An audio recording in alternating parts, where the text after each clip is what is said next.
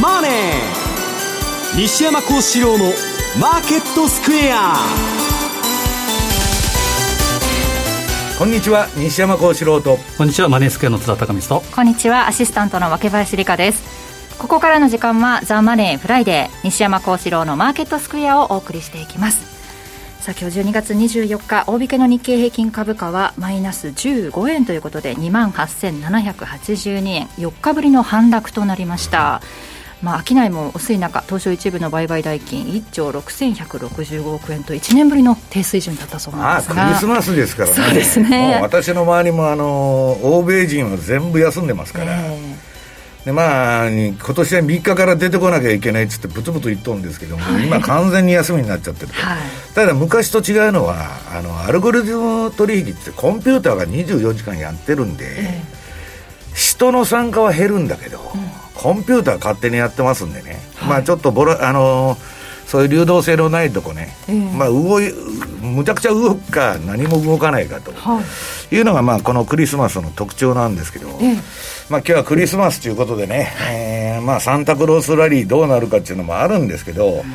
まあちょっとね、えー、なんだっけ、このところもマーケットのボラテリティが上がってまして、はいまあ、そこら辺の話をね、ちょっといろんな、まあ、通貨も株もですね、はい、含めてしようかなと思ってるんですけど。はい。そして為替の方ですが津田さん今週はどうでしょうか？トルコがね、まあ、動いたのはトルコで後でまあ話をしますけれども、トルコの話で持ちきりでしたよ、まあ、本来ならですね換算ということで材料はないんですけどトルコはですね、はい、非常に、まあえー、上の方に反発していると。えさらにもう一段上に来てるんですが、ただ、まあ、戻りもいっぱいのところっていうのが見えてきつつあるかなと。とは思うんですけれども。今日はアメリカ買ってるのかよくわからないような話ですそうですね、まあ、本当に強引にです、ね、上に持っていってるというところではあります、はい、えー、アメリカ市場が今日は、えー、クリスマスイブですけど、えー、土曜日がクリスマスということで、今日はアメリカの株式市場はお休み、ね、で来週は、えー、イギリスなりカナダなりがお休みということで。はい。ちょっと今、えー、西山さんおっしゃいましたけど、アルゴリズムがあるにせよ、参加者は、やはり、えー、ちょっとこの週末収支収支が減少するということですから、ちょっとボラ、もしくはスプレッドの拡大、はい、この辺は気をつけたいところですね。はいこの番組 YouTube でも同時配信しております。資料もご覧いただきながらお楽しみください。動画については番組ホームページにございます。投資についての質問なども随時受付しております。ホームページのコメント欄からお願いします。ザ・マネーはリスナーの皆さんの投資を応援していきます。この後4時までお付き合いください。この番組はマネースクエアの提供でお送りします。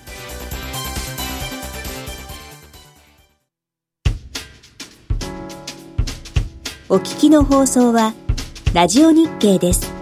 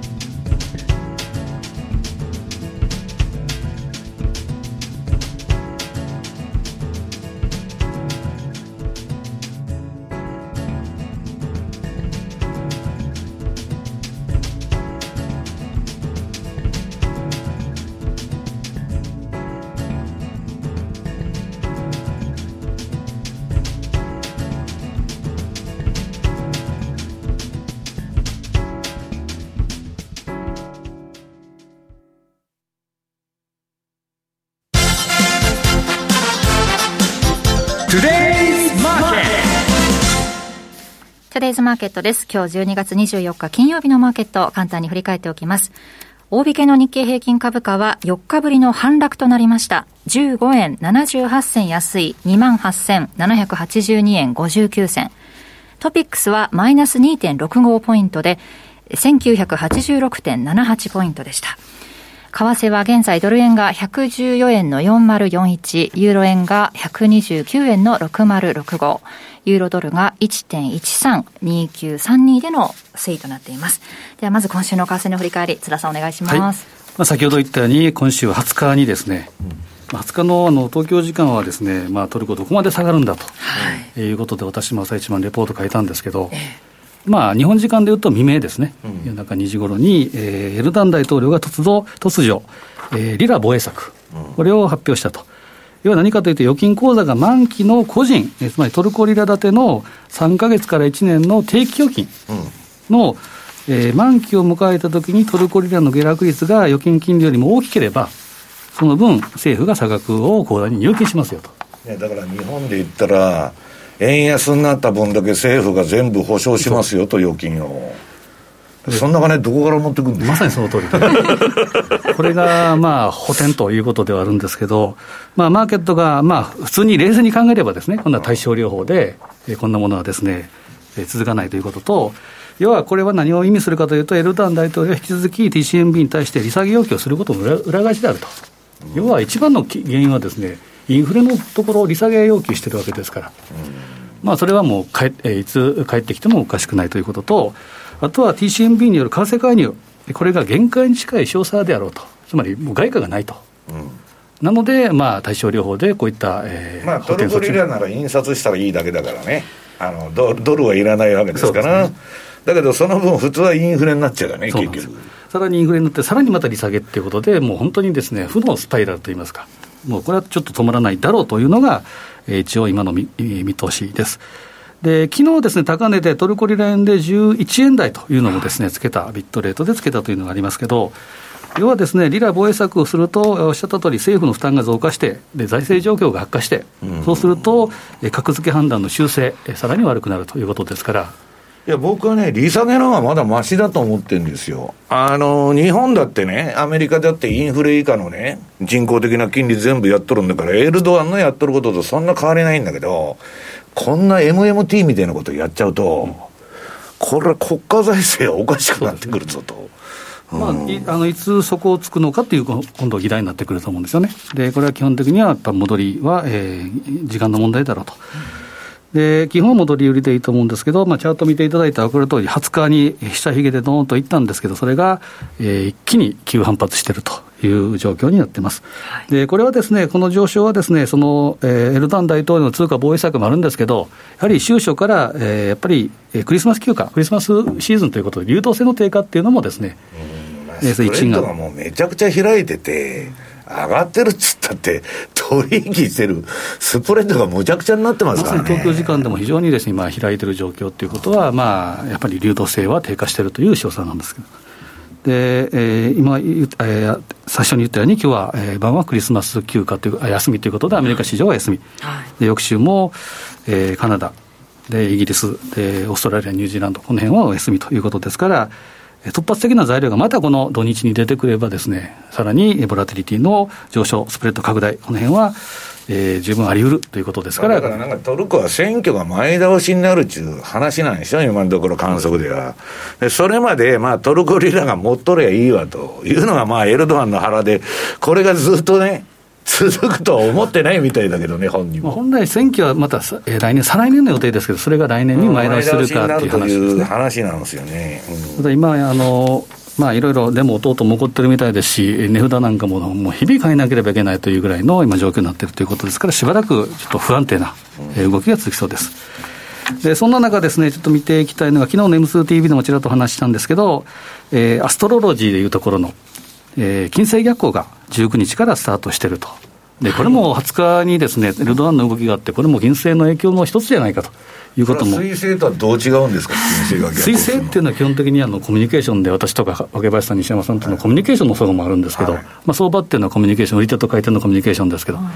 あ、金星っていうのは基本的に財産とか儲けとか、そういうふうに言うらしいですね。金の匂いのする逆行ですね。そうですね。これ、マーケットでは、金融マーケットでこっちの方が大きいのかなと思うんですけど、ただ周期は1年半とかですね、まあ、1.7年ごとにあるということですから、水星が大体1年に3、4回、で、来年は4回、水星はあるみたいですけど、で、期間は40日間ということで1か月以上、まあ、水星逆行は約3週間ぐらい。で、書いてる通り、主の対象は儲けとか財産になります。で、まあ、これも一概には言いませんけど、為替相場は乱高下しやすいということと、えー、株式相場は天底からの転換になりやすいというふうに一般的には言われてます。なんかメリマンはね、来年はなんだ、えー、っと、破壊と再生じゃないや、破壊と再生の年か、うん、まあ、どっちになるか分かりませんけどという、まあ、話らしいんだけどね。まあ、需要変化日というと、本当に年間何日あるのかっていうぐらい多いんですけど、で 丸3番でいうと、近年の金星逆行、どんなことがあったかというと、2012年に欧州債務危機とか、2013年の12月から2014年、これはですね、アルゼンチンショックから端をした新興国ショック。ここでトルコを大きく下げて、トルコの緊急大幅利上げっていうのがあったのがここです。で、2015年の夏場、7月から9月はチャイナショックということで、8月にフラッシュクラッシュがあったと。で、2018年の10月、11月は、これはまさにパウエルショック。アメリカの金利急騰からですね、まさにブラッククリスマスということで、クリスマスイブに大きく下げましたけど、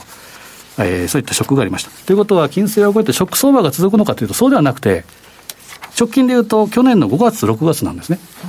で、コロナショックからの反動フローの起点になったということで、まあ、ここはそこからの反動高になった。ということは、まあ、流れが変わりやすくなるという一つの目安に考えてもいいのかなというふうに思うんですけど、気をつけたいところがですね、先ほど言った彗星が、えー、今年、えー、一番直近で来、えー、年明けの1月14日から始まるってことは、重なる時期が、1月から、えー、半ばから後半にかけては重なる時期があるっていうことですから、はい、まあ、ある程度はちょっと用心したいなと。ただ、えー、丸4番でいうと、毎年言ってるのは、この1月、えー、日米の株価の月別平均騰落率表を見てもですね、冬場は強い中で、はい、坂の上の雲を目指して4月まで行くんですけど、1月にやっぱりこけやすいと。まさに今の一月。西山さんのいつもおっしゃる。いや、なになに。いつでも津田さんが毎年いつもやろと。1月はもう本当にこれはね、例年言ってる通り、気をつけなければいけないのは、魔の1月相場っていうことで、まあ、足元救われるといいますか。魔の、えー、まさに工事回しということで、やっぱり下げやすいということをちょっと見た方がいいかもしれません。はい、丸5番でいうと、大円通貨、これもですね、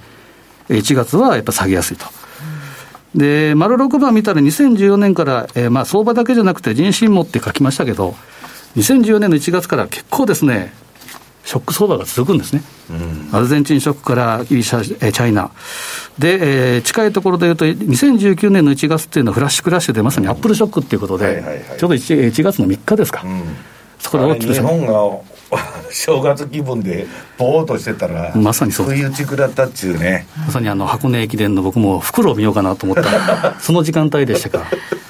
まあこれは、ただ今年はですね、今年っていうか、次は、えー、3日ですけど、スタートは東京市場ですから、うん、まあこのあたりはちょっと、まあ、えー、類似性は少ないかなとは思うんですけど、でも2020年1月もコロナショックの起点ということで、2月、3月に下げたという起点もありました。で、えー、今年は何があったかというとですね、もうこんなに経ったかと思うんですけど、忘れてますけれども、えー、バイデン大統領が就任して、その前にえらい騒ぎになったっていうのが、これ1月、議会襲撃というのがありました。毎年何かあるんですね。これはもう本当に、まあそんな昔かと、1年ぐらい前かというふうに思うぐらいですけど、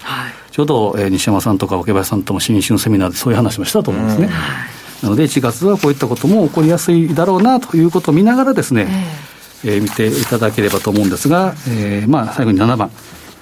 まあ、2020年、えー、22年、えー、来年のこと言うと何が鬼が笑うとか言いますけど、一応大予想ということで、これ4年、ね、連続でですね、宮田さんも入ってですね、うん。えー、それぞれの得意分野で年間予測ですそうですね。で、私のところでは年間の通貨の、えー、大体想定レンジとトレンドというのと、あとは OG キウイ、ユーロポンドのトラリピ戦略というのも書いてます。うん、でそれぞれえー、なかなか中身も濃くなってるので、えー、ホームページ、マイページにアップしてるので、ぜひ見ていただければというふうに思いますね。はい、ね2021年の解雇もあるんですね。すね合わせてね、ご覧いただくと、あ、今年こんなことあったな、なんて、振り返ることもできると思いますので、ぜひ、こちらホームページの方で大予想を見てみてください。そしてもう一つ、セミナーのお知らせもありますよね。ね来年。来年の1月の15日土曜日。はいえーまあ、西山さんも出ていただきますし、MC が若林さんですから、はい、私も、ね。えー、お手伝いさせていただこうと思うので、ぜひ皆さん、えー、いらしていただきたいんですが、1月15日土曜日の、えー、午後1時から配信開始の YouTube ライブによる生中継ウェブセミナーとなります。えー、新年相場を展望するオンライン動画セミナー、講師は西山さん、そして比嘉宏さん、マネースクエアの東広さんと津田隆光さん、そしてエリオット波動理論によるテクニカル分析の国内第一人者、宮田直彦さん、そして IMF 国際通貨基金前副専務理事の古澤光弘さんが特別ゲストとして登壇されます。世界経済、政治情勢から株式、外国為替など、国内外のマーケット、そして株価指数、CFD やテクニカル分析の基礎から実践まで、3時間でたっぷり学んでいただこうというセミナーになっています。お申し込み始まっています。ネット限定で、ラジオ日経の専用ウェブサイトで受付中です。定員先着1000名様で、事前申し込み制となっておりますので、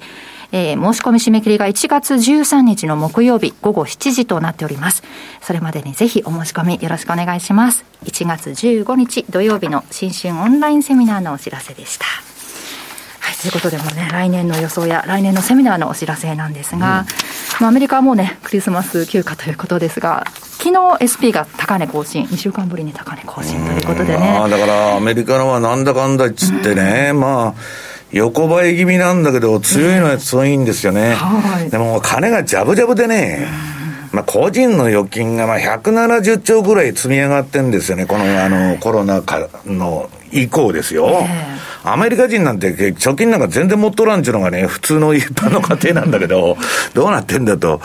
で、まあ、株を買う待機資金がまあ500兆ぐらいね、500兆円ぐらい日本円にして、これもまあ MMF に待機してると。まあだから落ちたら買いだっていう人がまあ相変わらず多いんですけど、まあ来年はね、まあ、あのー、ちょっとこの後特番を収録するんですけど、まあ来年の予想はそ、そこら辺でちょっと言いますけど、はい、ちょっとね、先ほどのメリマンの話なんやけど、は、あ破壊になるか再生になるかみたいなね、はい、ちょっと僕みのあれでなんか冥王星が支配してるんだって。うんうんうん、それはね、負債、まあ4つの D って言われてるんだけど、ね、負債赤字、信用格下げ、はい、で、なんだか債務不履行、これを象徴する星らしいんですよ、冥王っていうのはね。だからまあ、あんまりね、虎千里を走ると。はいあの、津田さんがよく言う、あの、山手線をぐるぐるぐるぐる、前田さんも言ってましたね。千里走ってると。同じとこぐるぐるぐるぐる。いう、千里走っても上がるわけじゃないと。いうことで、ちょっとね、ええー、まあ、あの、あんまり年初から思いっきりいくと、カウンターパンチぐらいかもわからないというあれなんですけど、今ね、えー、相場のは1、うんと2ページかな。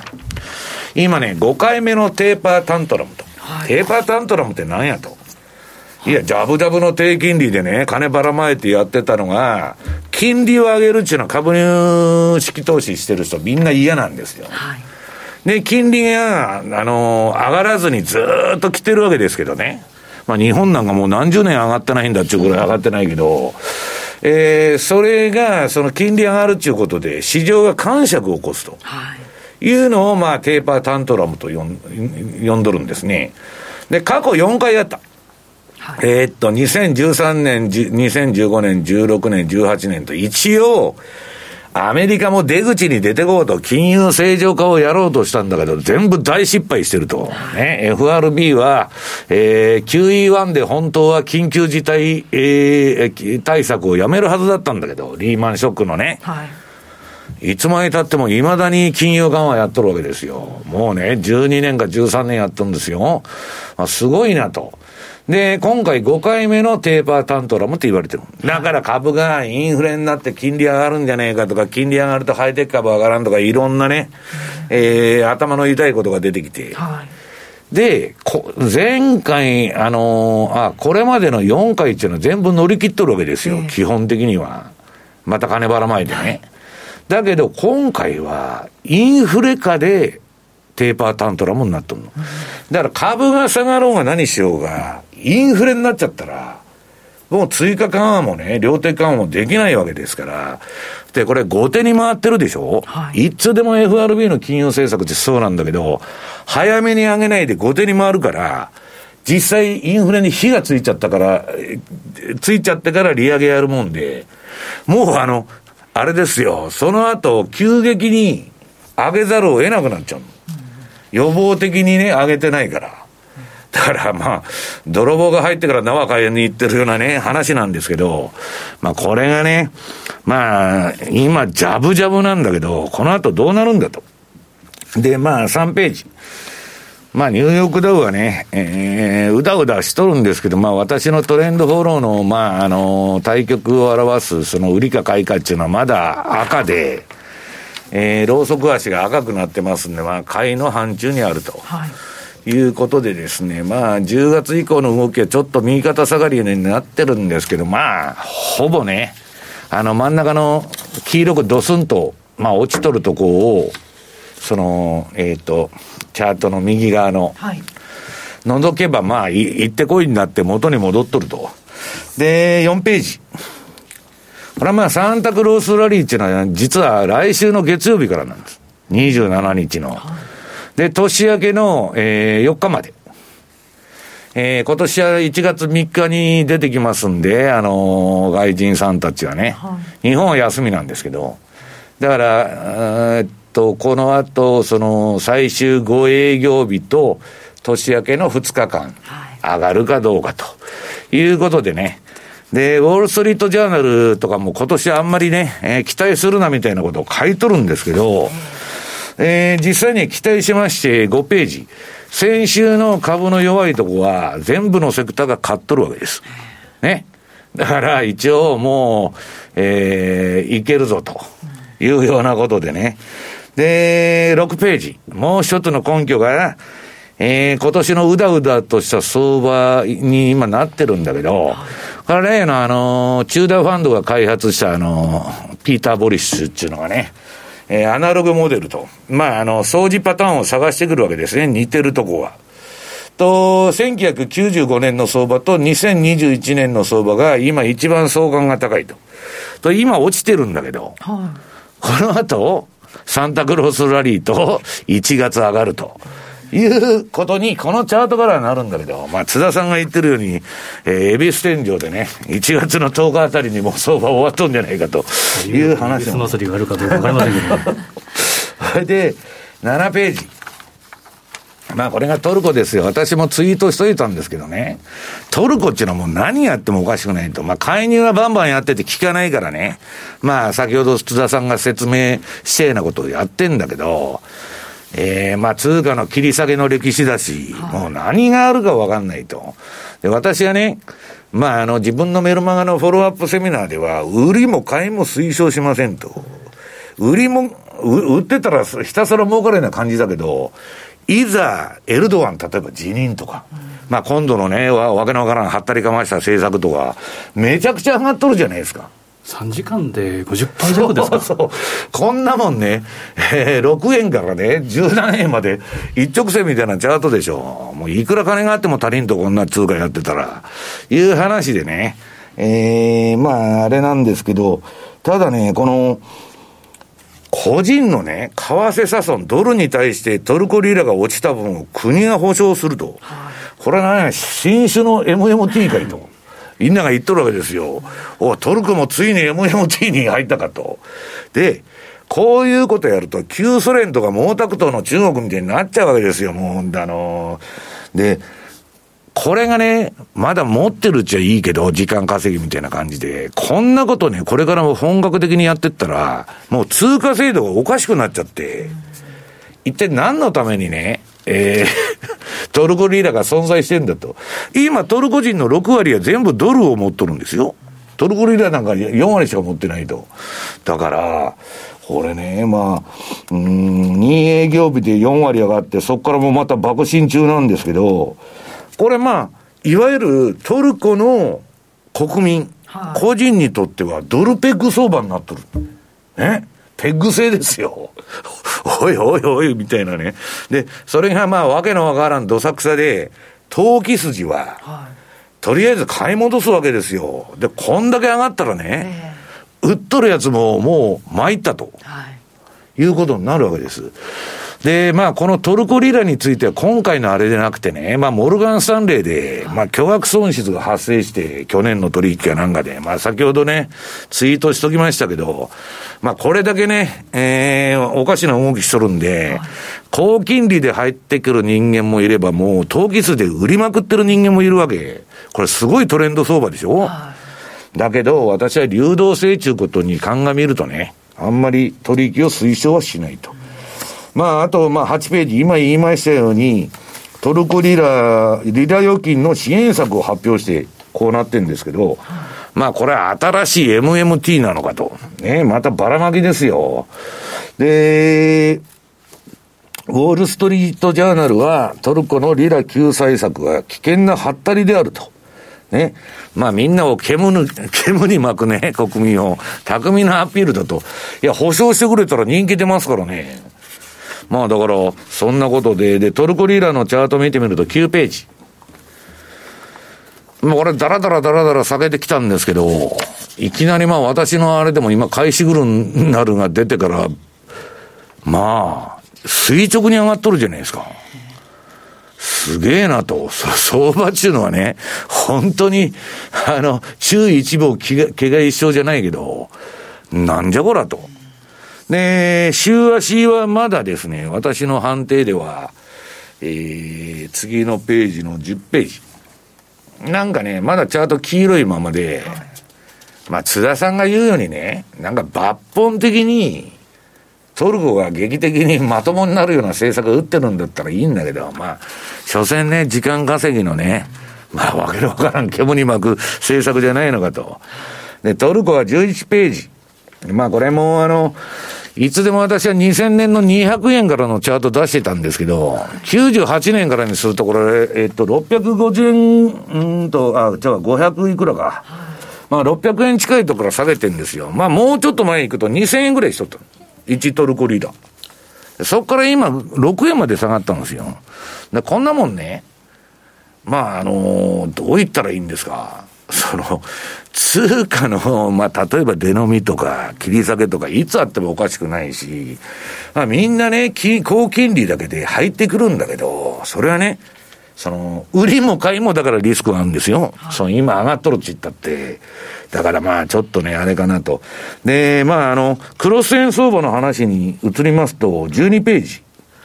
ようやくね、あの、株が上がってきたんで、もうこれクロス円って株と一緒でしょ？ニューヨークダウやってるのと多少か、うん、あんまり変わらんと。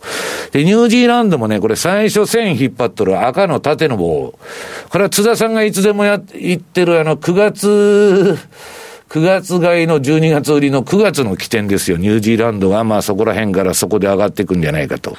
で、今年はまあ8月のその前ボトムつけて、まあそこからは順調に上がってきたんだけど、今この12月の頭が買いだと11月末がね、あ、12月の頭が。で、それ縦棒また引っ張ってんだけど、なんかさえずにうだうだうだうだやっとったんですけど、ようやく、まあ、あの、12月のね、うん、初旬の水準を超えてきて、まあ、これも、だからクリスマスラリー次第なんですよ。株が上がるかどうかだけです。はっきり言って。で、5ドル。5ドルはね、まあ、乳児より先に底を打つパターンだとは言ってたんですけど、このところなんか調子よくて、まあ、中国も利下げに動いたんでね、中国景気良くなんじゃないかと。まあ、なんかロックダウンまたやってますけどね。まあ、その辺は不確かなんですけど、これももう株価連動でね、今ちょっと戻しに入ってると。で、わけわからんのがポンド円。イギリスっていうのは前々回の時に、えー、金利上げる上げるっつって、で、上げなかったんで今度は、上げ上げんとオミクロンがね、大変だと。言っといて利上げしとんですよ。外国人は何枚、下は何枚も持ってるんですかね。いや、50枚自ぐらいじゃないかと。いや、おおむねね、やっぱね、イギリスっていうのは怖いよね。007の国ですから、まあ、あの、顔で何言っとっても腹で何を持ってるかわからんという怖さがね、このアングロサクソン特有の二枚舌ですね。だから、これ多分ね、オミクロンの最中に利上げしてるわけですよ。はいこれはインフレの方が怖いと思ってあげようと。そうですよね。我慢できで、ね、あいつらあらゆるものにヘッジかけて、うん、どっちに転んだって自分が得するようにするにはどうしたらいいかっていうのをイギリス人っていうのはいつでも考えてる。はい、だからね、今回もね、この一連の金融政策見てると、怖いなと。まあ、イギリスっていうのはね、本当ただで、もう、転んでもただで大きいんというね。で、アメリカもイギリスに使われとるだけとちゃうんかいと、ドル垂れ流しになってね、もう今やね、あのー、なんだっけ、アメリカも、まあ、国民の分断とか大変なことになってんだけど、実は派遣国アメリカに移ったって言ったって、イギリスにね、いいように使われてんじゃねえのかと。いうね、使いっぱみたいな、たかがパッとでのね、200年のね、短い命だったかなと。大英帝国、老快な。そうそうそう。いや、だから、あの、なんかね、イギリスらしいなという話ですね。はい。ということで、5回目のペーパータントラム進行中というテーマでお話しいただきました。以上、トゥデイズマーケットでした。マネースクエア。5ドルニュージーランドドル、通称 OJ9 位は、このほど取扱い開始1周年を迎えました。多くのお客様に運用いただき、当社で人気ナンバーワン通貨ペアとなった OG9 位。マネースクエアでは、お客様への感謝の気持ちを込めて、OG9 位取扱い開始1周年記念感謝祭と題し、スペシャルな企画を3つご用意いたしました。特設ページで詳しくご案内しておりますので、ぜひマネースクエアのホームページからご覧ください。まだ OG9 位のトラリピ運用未経験の方、マネースクエアの口座をお持ちでないという方、この機会にぜひ OG9 位でのお取引スタートをご検討ください。また、すでに運用中の方は、OG9 位にプラスオンでユーロポンドのお取引をぜひご検討ください。特設ページでは OG9 位の魅力に加え、ユーロポンドと合わせて運用するメリットについてもご案内しております。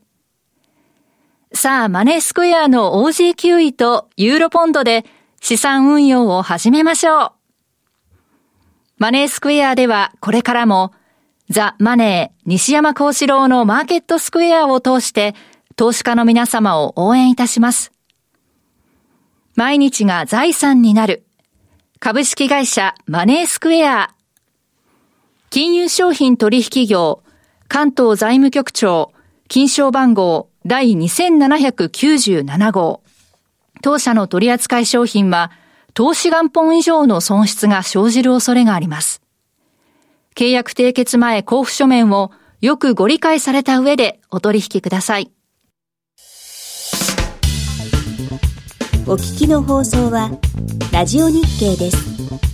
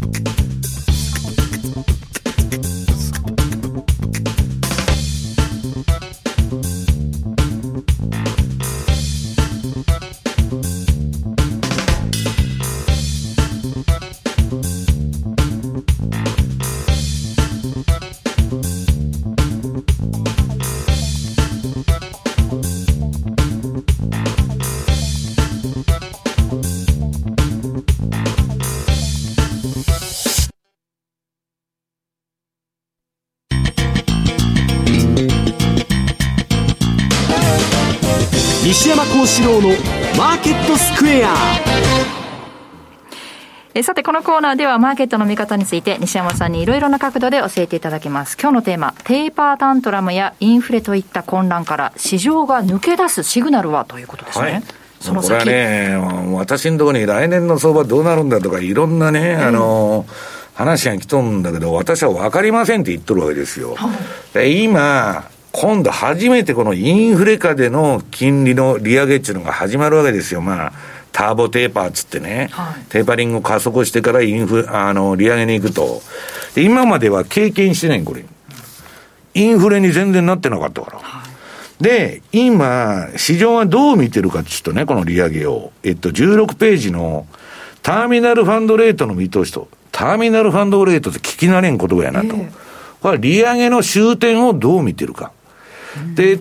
時が経つに従って、まあ、その終点の金利が上がってきとるんですけど、はい、今のところこれなんだっけ、1.7、え ?1.75 くらいまでは利上げするだろうと、FF レートを。ね？いう話になってる。で、えー、っと、この政策金利が1.75までいくっていうことは、17ページ。8かな ?1.8。11月25日時点で。あ、1.8か。1.8、はい。ああ、さすがにあの、目がいいですね。私もね、適当にあの、大体こんなもんやろと、あの、メモリ見て言ってたんですけど、1.8か。はい、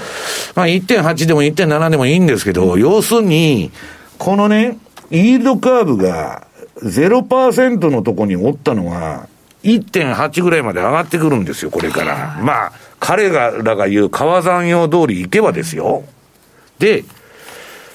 株が下がったら利上げなんか止まっちゃうっているんですけど、今回はね、そうならないっていう人も多くて、インフレになっちゃって、上げざるを得ないと。さらにそれ放置しといたら、とんでもないインフレになっちゃうと。スタグフレーションにね。まあそういう話もあって、上げざるを得ないだろうと。そうすると、これが2%近くに短期ゾーンが上がっていってみんな、5年債とか2年債とか3ヶ月とか、長期が今ね、上がらないんですよ。先の不景気見ちゃって。はい、そうすると、えー、何が出来上がるかっていうと、18ページ。これは、えっ、ー、と、IT バブル崩壊前とリーマンショックの前のイールドカーブのフラット化っていう状況が出来上がっちゃうわけ。はい、これはやばいやないかと。今まだ大丈夫なんですよ。あの、これから利上げするって言っとる段階だから。はい、それはちょっと気をつけないといけないと。あとね、金利を上げざる、ざ上げざるを得ないというのはね、はい、えー、もう古い金融の世界に昔からいる人は常識だったんだけど、19ページ。まあこれもね、正しいかどうかっていうのは議論があるんですよ。だけど、その、ジョン・テイラーっていうのが追ってですね、FRB の金融政策っていうのこれでやっとったの。はい、テイラールールというモデルがあって、それの式に、まあ、マクロ経済にいろんなデータを入れるわけですよ。で、今のね、ほぼね、アメリカの、えー、失業率4%って完全雇用なんですよ、事実上の。で、このインフレでしょ、はい、いろんなデータをぶち込んでいくと、今の CPA のね、えー、6. 点何パーとか。えー、っと、フェデラルファンドレートはね、えー、理論値がなんだっけ、えー、9.25だったかな？え？ー、っと、9.15ですね。9.15か。9.9%ですよ。今、FF レートってゼロにしとるのに、9%まで上げんならんのかいと。で、こういう都合の悪いのは、昔はこれでずっと整合的にやっとったんだけど、やめちゃうんですよ。で、都合の悪いデータも発表しなくなっちゃうんですよ、アメリカの当局って。まあ、どこもそうなんだけど、日本もね、統計全部粉飾してましたと。GDP も全部嘘じゃないですか、だからあれ、結果的に。アナリストとかそんなもん見てレポート書いとってね。めちゃくちゃなこと書いてるってことですよ。国が嘘ついとるデータに基づいてね、えー、来年の相場はこうなるとか。はい、統計なんか信じられるかいと。だから肌感覚で言うと15%ぐらいの、今アメリカインフレでね、はい、別に短期金利が9%でも何もおかしくないという話です。ただまだイールドカーブがフラットになってないのと、えー、金利はまだこれから上がるんです。はい、だから20ページ。過去のこれ金融危機をまとめた表なんだけど、丸がついたところから大暴落ですわ、全部。これに、これまで10年、20年かけてきて儲けた資産を、この一発の下げで全部失うというのが暴落ですよね。だから、まあ、あの、トルコリラもそうなんですけどね。まあ、一瞬にしてドーンと来るわけです。来るときは。で、これまあ、あの、今、あの、バンクオブアメリカメディル・リンチのターゲットって書いとるのが、なんだっけ、この時系列でいくと、一番右側の下のなんかあの丸があるでしょ、はい、青い。はい、まあ、ここら辺まで金利上がってくるっちゅうんですよ。で、上がってくるのはいいんだけど、なんかまたね、金利が上がるっていうことは、グリーンスパンが株を手放せって言っとるんだけど、まあ、3%ぐらいってことですよね。まあ、だから、その、インフレの具合にもよるんだけどね。で、まあ、21ページ。もうすでに、やばいのが後手に回っとるわけですよ。もう、当の昔にもっと金利上げてないとおかしいのに、ずっと、ね、はい、緩和しまくっとったと。で、この、いつでも持ってきてる、あの、ヤルディニのね、その、消費者物価と金利が全然連動しなくなっちゃった。はい、ね。パウエルはインフレがないって言ってるんですよ、この棒グラフ見て。だから、急にまあ変わったわけですけど、これで中間選挙やばいやないかと。こんなインフレで戦えるかと。でね、結局、金利上がったら一番ハイテクがダメになるって言われてるの。はい、ね。かといって、今のアメリカからね、皆さん、ハイテクのマイクロソフトとかね、NVIDIA とかね、アップルとかそんなの捨てちゃったら、何が残るんですか？ラストベルトだけですよ。ね？ね、そんなもん、結局アメリカ経済が、えー、アメリカ株もそうですけど、上がるか下がるかなんて、ハイテク次第なんですよ。だから、そのシグナルっていうのはね、そのまだ金利、これから、まあ全然上げてない。まずテーパリングだと。で、テーパリング終わったら利上げする言っとんですけど、その過程でね、そのインフレ懸念だとか、いろんなものを超えても、まだ NVIDIA は成長しますよと、アップルはまだまだ行きますよという見通しを市場が持ったらハイテクは上がるわけ。ところが、キャシーフッドのファンドみたいにね、なんかあんまりしょうもないハイテク株買ってると、やられちゃうということもあるわけですよ。その期待買いみたいのは。だから22ページ。これがね、ま、えっと、アップル、マイクロソフト、NVIDIA、テスラの、その、冷やしなんだけど、今、おおむね全部調整相場になっとるんですよ。あの、横ばいか下げてるかと。で、テスラはイーロンがやっとあの株全部売却したと。とりあえずね。言って、そこから冒頭しとるんですけど、はい、まあ、これが上がってこないとね、はっきり言って株は上がらんと。この、この4つの銘柄だけ見てたらいいの。これが上がってこん限りは、えー、ニューヨークダウンも SP も上がらないし、クロス円も上がらんというのが結論なんです。で、えー、問題はですね、えー、23ページ。とは言いながら、あの FRB のことだから、株が1割、2割下がったら、ね、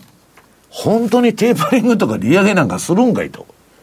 いや、ガラッと変わってね、今度は金融緩和しますと。いや、インフレになってたらできないんだけど、いうこともあり得るわけじゃん。そうすると、今、ドル高だ、ドル高だと。えー、ドル円120円いきますとか、そういう予想ばっかでしょ？ね？来年。アメリカは金利上がるし、日本は、えー、黒田さんは上げんと。で、それでドル買いやと。いや、それは今の予想であって、じゃあ本当に利上げとかできるんですかという問題もあるわけ。で、テーパリングももしかしたらできないかもわからない。そうなったら、今度円高になっちゃうじゃないですか。そのドル高、うんぬん言ってても。だから、問題はですね、来年の相場の焦点っていうのは24ページ。ほんまにできるんかいと。金融正常化なんて。今まで何回でもチャンス、2008年以降何年経ってんだと。で、もう正常化します、出口に出ますと。いまだに金融緩和やっとんですよ。いや、そんなんどうやってやめるのと。だから、もう決めつけてね、今の状況だけ見て、これ FRB が妄想で出してるドットチャートですよ、思い込みと。学者として一応我々はあるべき意見を述べましたと。いうだけの話ですから、別にその通りになるということでない。で、その通りになって株が持ちこたえられるのかっていう問題がもう一つ。で、それ株下がった時どうすんのと。私はね、かねて中央銀行バブルっていうのはインフレになったら終わりだと。だまだ、金利上がってないからいいけど、長期金利が。もう長期金利がそれで上がりだしたらね、ちょっとガラッと変わっていくんじゃないかという気があって、あんまりね、決めつけてね、えー、来年の相場をね、えー、やるよりも相場についていった方がいいんじゃないかなという気がなんとなくしとるんですよね。はい。以上、FX マーケットスクエアでした。お聞きの放送は、ラジオ日経です。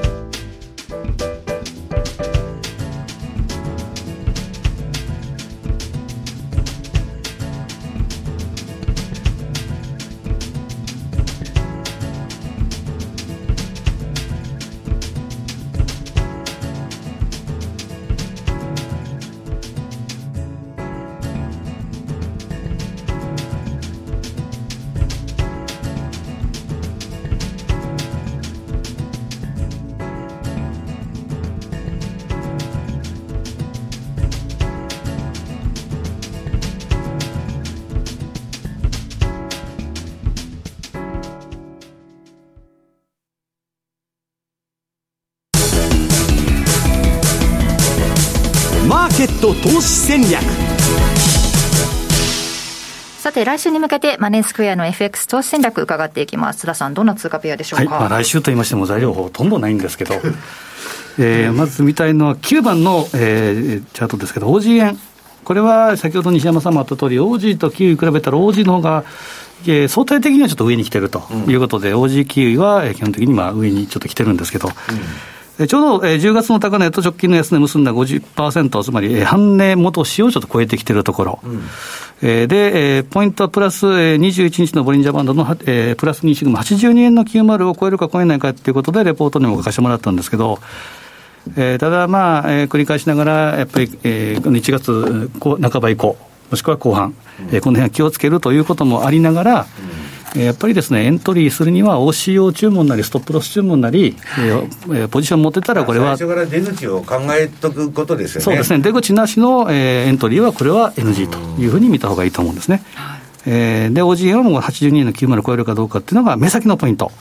で、10番、えー、9円。9円はですね、12月末にかけて、まさに日経と同じようにトピの一新ということになりやすいというふうに言われてるんですけど、うん、ちょっとですね、今のところは、えー、まだ、えー、王子に比べたら弱いんですけど、ただやっぱり利上げ通貨ということを考えると、基本的には、えー、じりじりと上に向かっていくのかなというのがあるんですマネースクエアさん的には、OG 給位が上がったのは良かったね。そうですね、まあ、基本的には、あのちょっと循環からばーっと戻ってきて、平均回帰して、その上行っとるわけですから。ねこれもあの大予想のところにも書いたんですが、基本はレンジ相場で、えー、続くということですから、えーまあ、おじきは基本はレンジということで見てもらっていいと思います。で最後みたいのはですね、丸11番の、えー、メキシコペソ、ペソ円。これがちょっと強くなりそうなサインが出始めてると、地高スパンの上抜けの好転があれば、もう少しの、えー、上値トライというのも十分あり得るんですけれども、えー、やはり原油価格なり、銅価格なり、この辺の国際商品の動きっていうのを見なければいけないということで、相対的にはメキシコペソ円を見た方が、えー、今面白いかなと。ただ繰り返しながら、やはり出口戦略、これはマストでつけていただくというのが、この年末年始の鉄則かなというふうに思ってますね。うんまあ、来年については、その特設ページ、大予想のページをぜひご覧いただきたいなと思いますが、すね、この番組はね、今年が、今年は今日が最後ということですよね。はい、来週はありませんので。1年間どうもお世話になりました。ね、こちらこそお世話になりました。来年もよろしくお願いします。どんな1年でしたか、うん、あっという間に終わっちゃいましたね。ねまあ、あの、コロナになってから、あんまり記憶がないとみんな人ね。ついこの間、あの、なんか、バイデン大統領になったなという感じがあるんですけど、もう1年経ったのかという感じですね。早いですよね。はい、まあ、そんな意味を込めて、振り返っていただく最後のですね、12月31日に毎年恒例となりました、ラジオ日経リスナー感謝祭が放送されます。え人気マーケット番組、ザ・マネー、朝鮮、先取りマーケットレビューなど特別番組、目白押しで豪華プレゼントも多数ご用意されているということで、西山さんもね、登場されますから、はいはい、ぜひ番組プログラムの、えー、がございますので、ホームページの方でご覧ください。ラジオ日経トップページに感謝祭バナー、感謝祭というバナーがありますので、そこをクリックして番組プログラムやプレゼント一覧、ぜひチェックしてみてください。12月31日、朝9時10分スタートということです。そしてもう一つ、ラジオ日経日経平均株価当てクイズというのが12月30日の大納会の終値を予想してもらうクイズ行われます。ズバリ的中者には、的中者、またはニアピン賞1名様には iPad 最新機種をプレゼントと。で、時点の1名様には JCB ギフトカードがプレゼントされるということですので、この締め切りが12月29日水曜日23時59分までご応募お一人様1回のみということです。こちらも合わせてチェックしてみてください。ということでまた来年津田さんは恵比寿さん明けからにご登場いただくということで恵比寿さんでかかります。そうですね。そこでぜひいろいろお話伺おうと思います、ね、そうですねはいまた来年もどうぞよろしくお願いします。今日ここまでのお相手は西山幸四郎とマネースクエア津田中美と若林理香でした。さようなら。この番組はマネースクエアの提供でお送りしました。